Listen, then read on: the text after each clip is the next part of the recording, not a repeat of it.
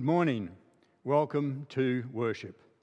Stuart's not here this morning. He's out presbytery, a live-in presbytery uh, down at Hervey Bay. So um, I, he asked me if I would do the service. So it's great to be here and to be sharing with you on this rather warm day.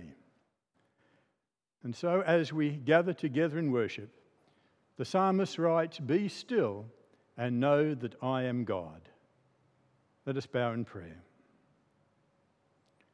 Almighty God, our loving Heavenly Father, we thank you for the opportunities we have to be able to come and be still, to know that you're our God as we gather in worship in so many different ways.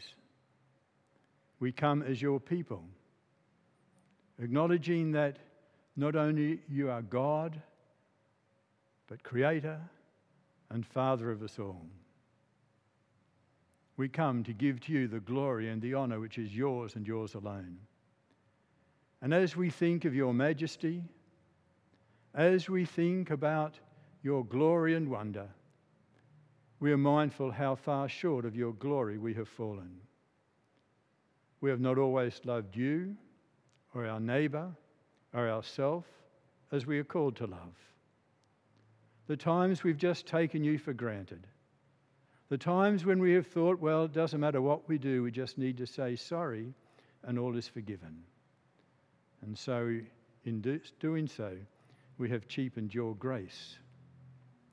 For those times when we've tried to mould and shape people into our thinking and to our understanding, thinking that we're right and they should be just like us, rather than giving thanks that we're made in your image and each one of us is different for those times when we've not been able to accept ourselves, those times when we think that we're unworthy of your love, those times when we think that nobody could ever like us, and we have not accepted your forgiveness. Forgive us, O God, for our sin. Forgive us for our selfishness and foolishness. And even as we confess our sin, we are reminded of the words of Scripture that tell us that as we confess you forgive us, you cleanse us, and you renew us. And so, as your freed, forgiven people, we say thank you. Thank you that in Jesus Christ our sins are forgiven. Thank you that through Christ the old has passed, all things are new. And so we continue to worship you and praise you, thanking you for the many blessings we have received at your hands. But most of all, thanking you that you are our God and we are your people. And so, as your people, we say together the prayer that Jesus taught his disciples Our Father in heaven, hallowed be your name. Your kingdom come. Your will be done on earth as in heaven. Give us today our daily bread. Forgive us our sins as we forgive those who sin against us. Save us from the time of trial and deliver us from evil. For the kingdom, the power, and the glory are yours, now and forever. Amen.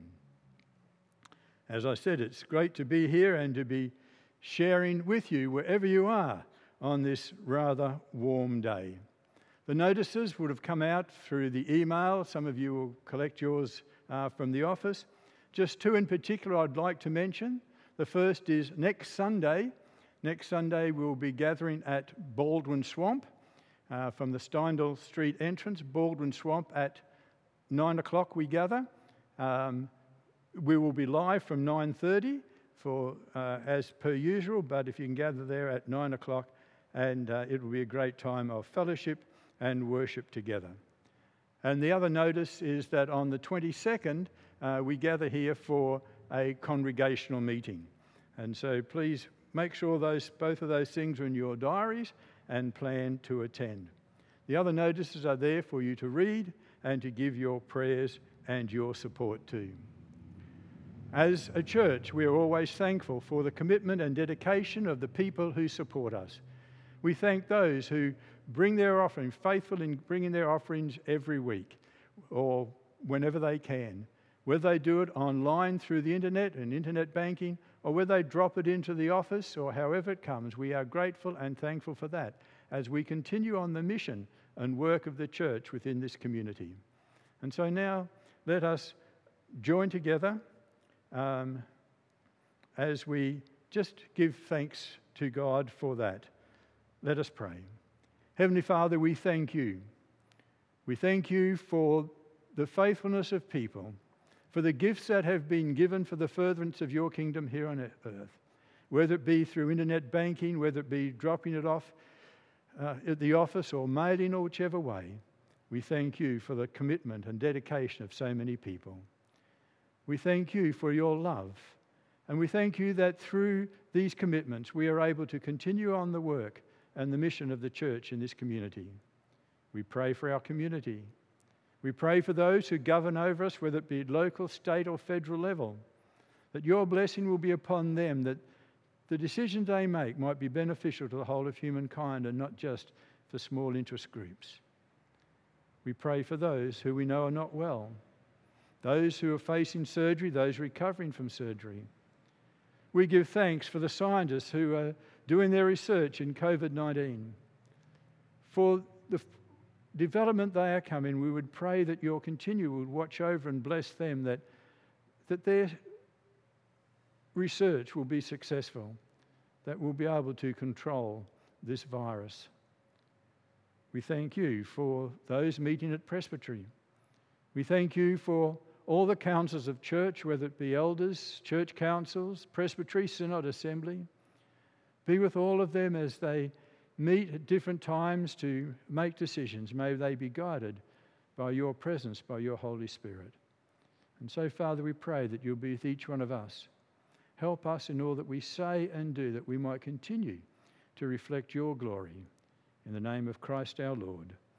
Amen. Our Bible reading today comes from Philippians chapter 3. Philippians chapter 3, reading from verse 10 to verse 21. And Paul writes, I want to know Christ. Yes, to know the power of his resurrection and participation in his sufferings, becoming more like him in his death. And so somehow attaining to the resurrection from the dead. Not that I've already obtained this or have already arrived at my goal, but I press on to take hold of that for which Christ Jesus took hold of me. Brothers and sisters, I do not consider myself yet to have taken hold of it, but one thing I do, forgetting what is behind and straining toward what is ahead. I press on toward the goal to win the prize which God has called me heavenward in Christ Jesus. All of us, then, who are mature, should take such a view of things. And if on some point you think differently, that too God will make clear to you. Only let us live up to what we have already attained. Join together in following my example, brothers and sisters. And just as you have us as a model, keep your eyes on those who live as we do. For as I have often told you before and now tell you again, even with tears, many live as enemies of the cross of Christ. Their destiny is destruction, their God is their stomach, and their glory is in their shame. Their mind is set on earthly things but our citizenship is in heaven, and we eagerly await a Saviour from there, the Lord Jesus Christ, who by the power that enables him to bring everything under his control will transform our lowly bodies so that they will be like his glorious one. This is the word of the Lord. Thanks be to God.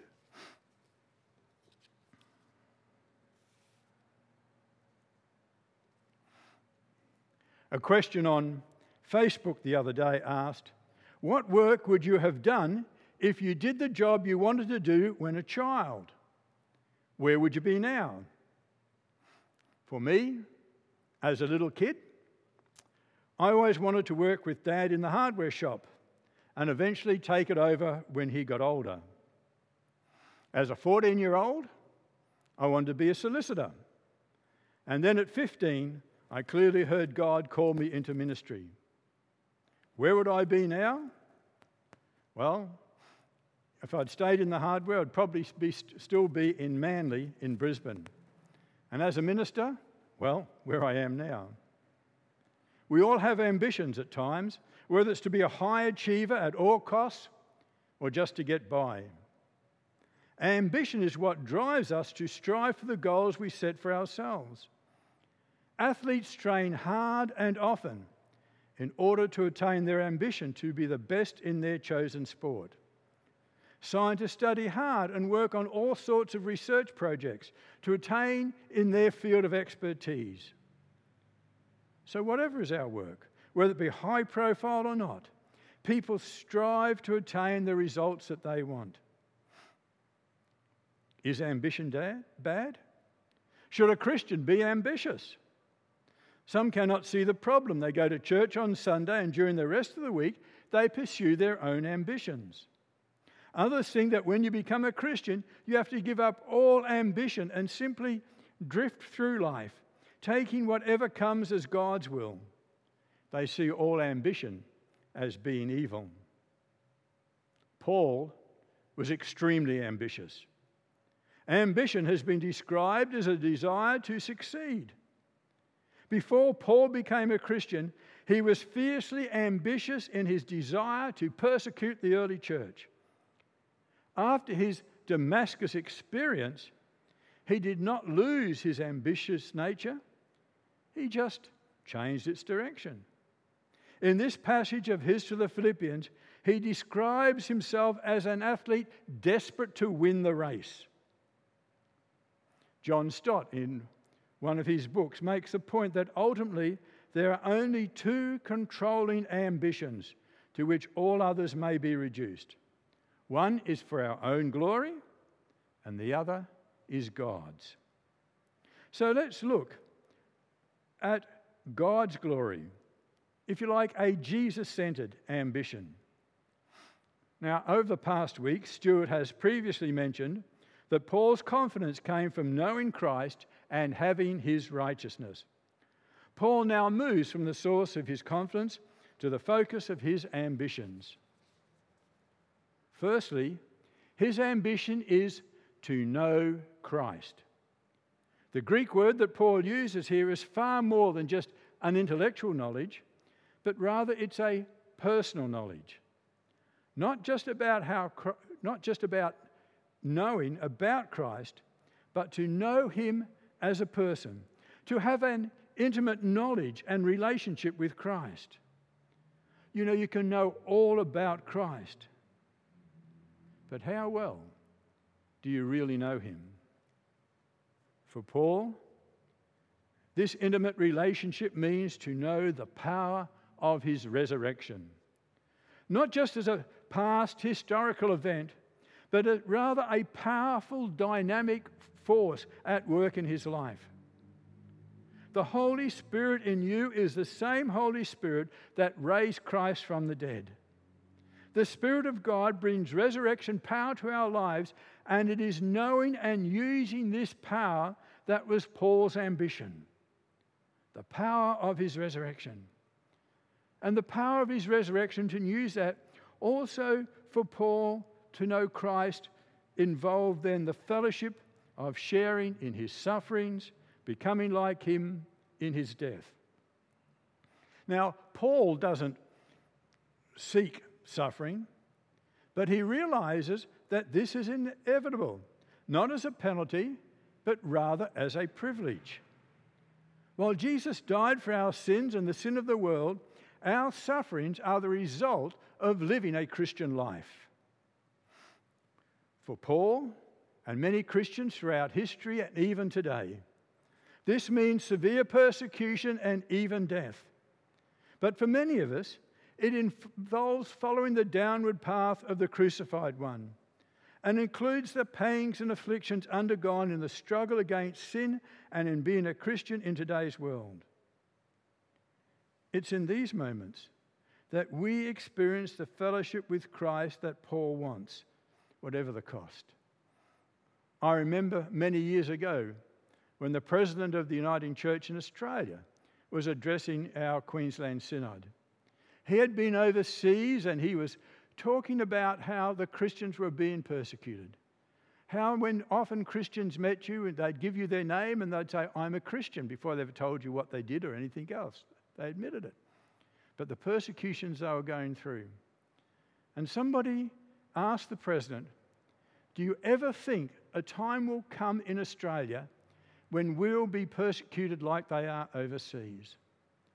And I'll never forget the president's words. He said, if we were as serious about our Christian faith as they are, we'd be persecuted like that now. If we were serious, if we took our Christian faith as seriously as they do overseas, we'd be persecuted like that now. You see, for Paul, for Paul, knowing Christ meant suffering. But for Paul, knowing Christ also meant sharing in his destiny. His future hope does not depend on what he has done, but rather what God, what Christ has done and is doing in his life.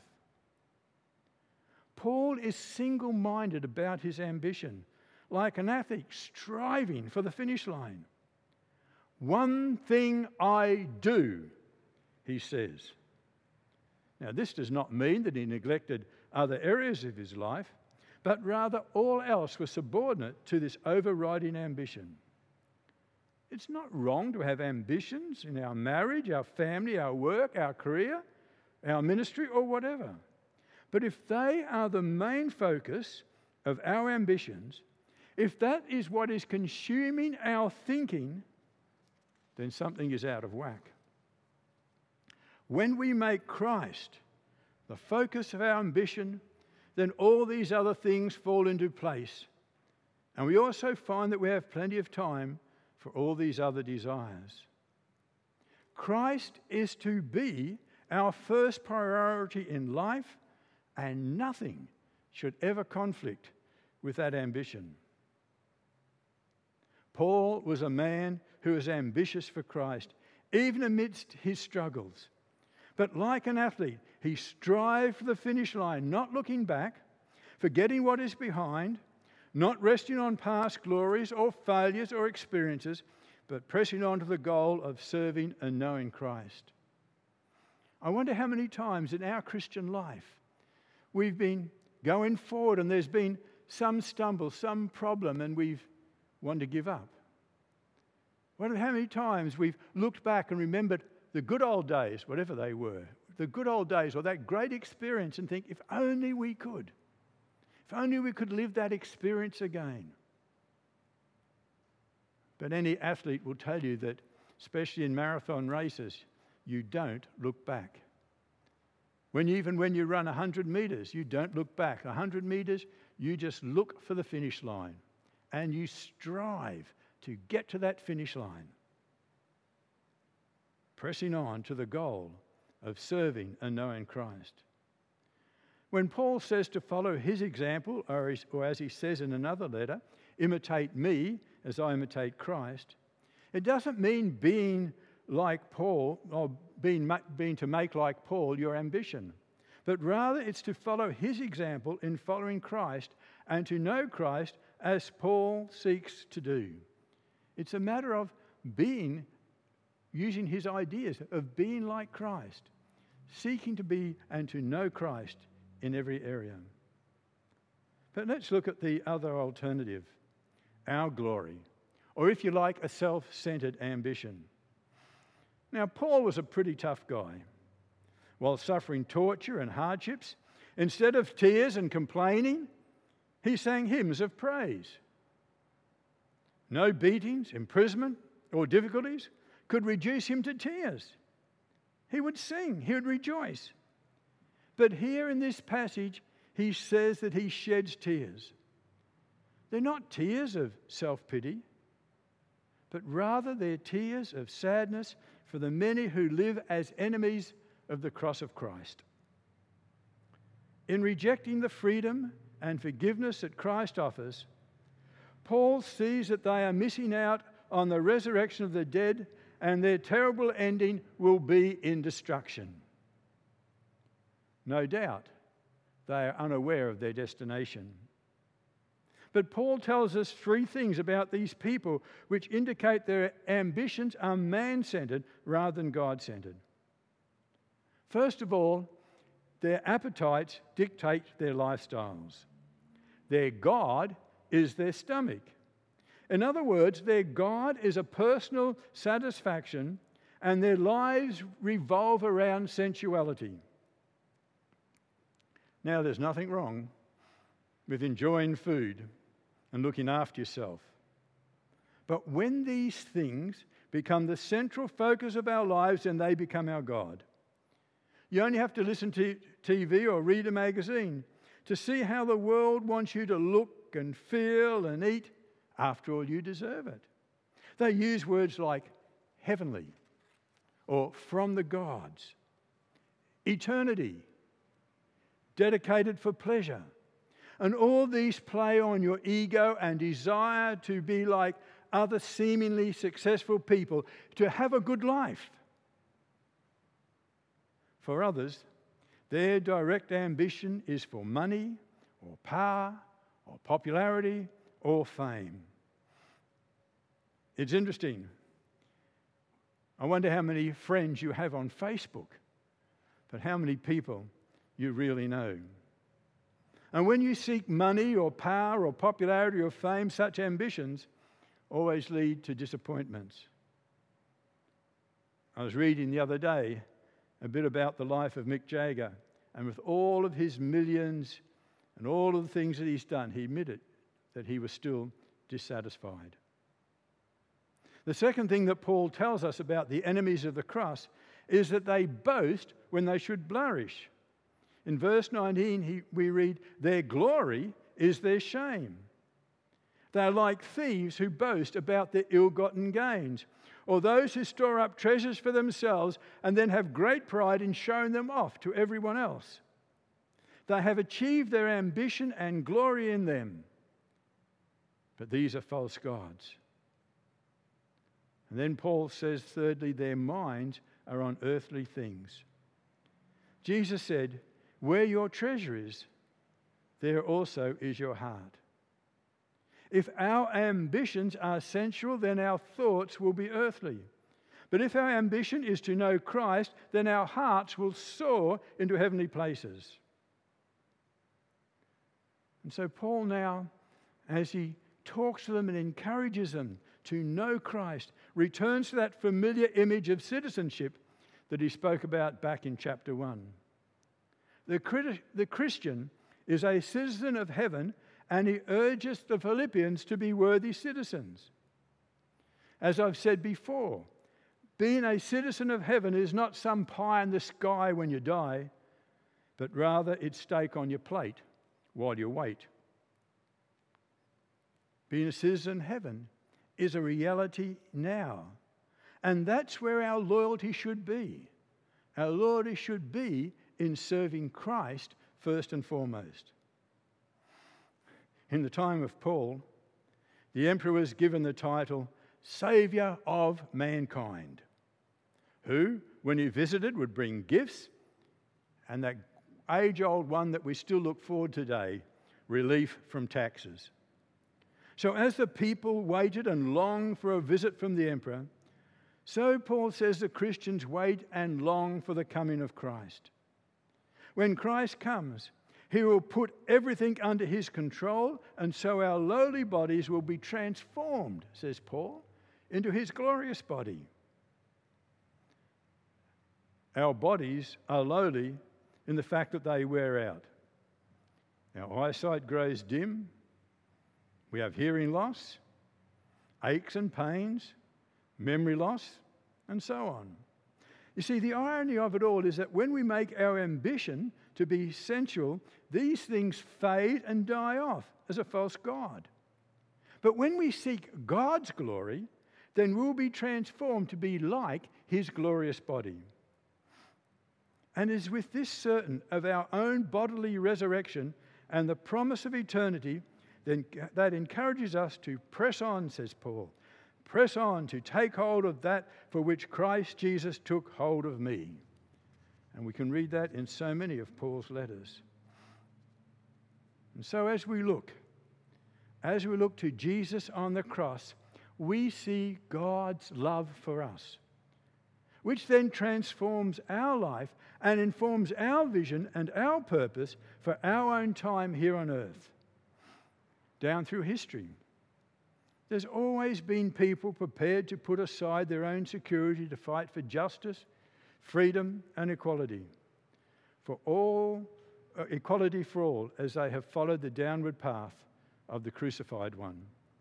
Many a person has lost their job because they've stood up for their Christian beliefs.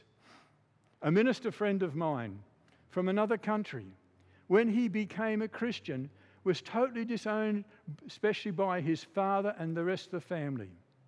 He was never allowed to go back home. He was to have no contact with them.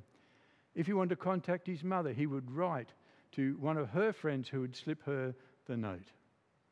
Totally disowned from their family when I was in theological college as a student, and Helen went looking for work. Now, things are different in these, these days than they were back then. When Helen went looking for work, she would apply for job after job and she got lots of interviews. But they used to ask her, What does your husband do? I know you can't do that now, but they used to then. What does your husband do? And as soon as Helen told them that I was studying for the ministry, she said there was just a change in the whole attitude, and everything basically stopped. One of the people who interviewed her actually told her employment agency that Helen was by far the best person for the job, but he didn't think that she would fit in with the culture there. Eventually, somebody did give her a job and extended her time well beyond what it was, what it was going to be and things worked out okay for us. But there was something just by admitting that I was studying for the ministry caused Helen not to get several jobs. So in this passage, Paul tells us that everyone is on one of two paths. There are two destinations. One is heading for heaven, the resurrection of the dead and the transformation of our bodies to be like his glorious body. The other is heading for destruction. There are two possible gods our Lord Jesus Christ or our stomachs. There are two possible attitudes to Jesus either friendship at an intimate level or enemies of the cross. Ultimately, there are only two possible ambitions either his glory, Jesus centered ambition that Philippians 3, verse 3 talks about, or our own glory, our own self centered ambition. Paul says, in effect, I have changed my ambitions. Now I am Jesus centered. Will you join me? So, what are our priorities? Is it pleasing God or pleasing ourselves? What's your ambition? To be popular or knowing Christ and living and walking in the path of the crucified one? to have that intimate knowledge of Jesus Christ. May we all seek to know Christ and the power of his resurrection as Paul encourages each one of us to be. Yes, let's have an ambition, an ambition to know Christ in all of his fullness. Amen. Let us pray.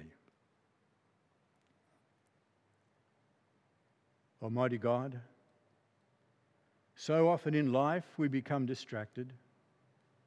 So often in life, we want to do the right thing, but tiredness, busyness, illness interrupt.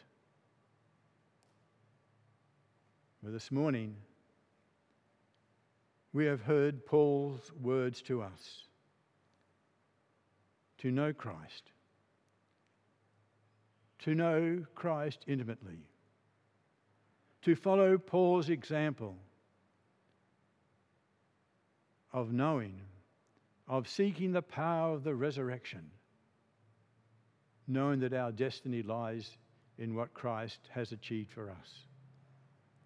And so may we, as we go through this week, seek to do your will and your purpose may we seek to know you more deeply, to love you more dearly as your people. In Jesus' name, amen.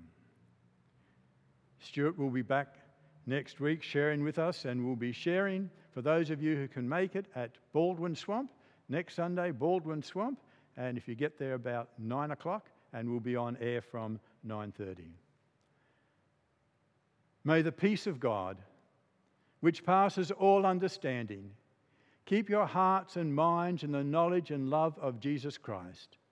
And the blessing of God Almighty, Father, Son, and Holy Spirit be with you and remain with you this day and always. Amen. God bless you all.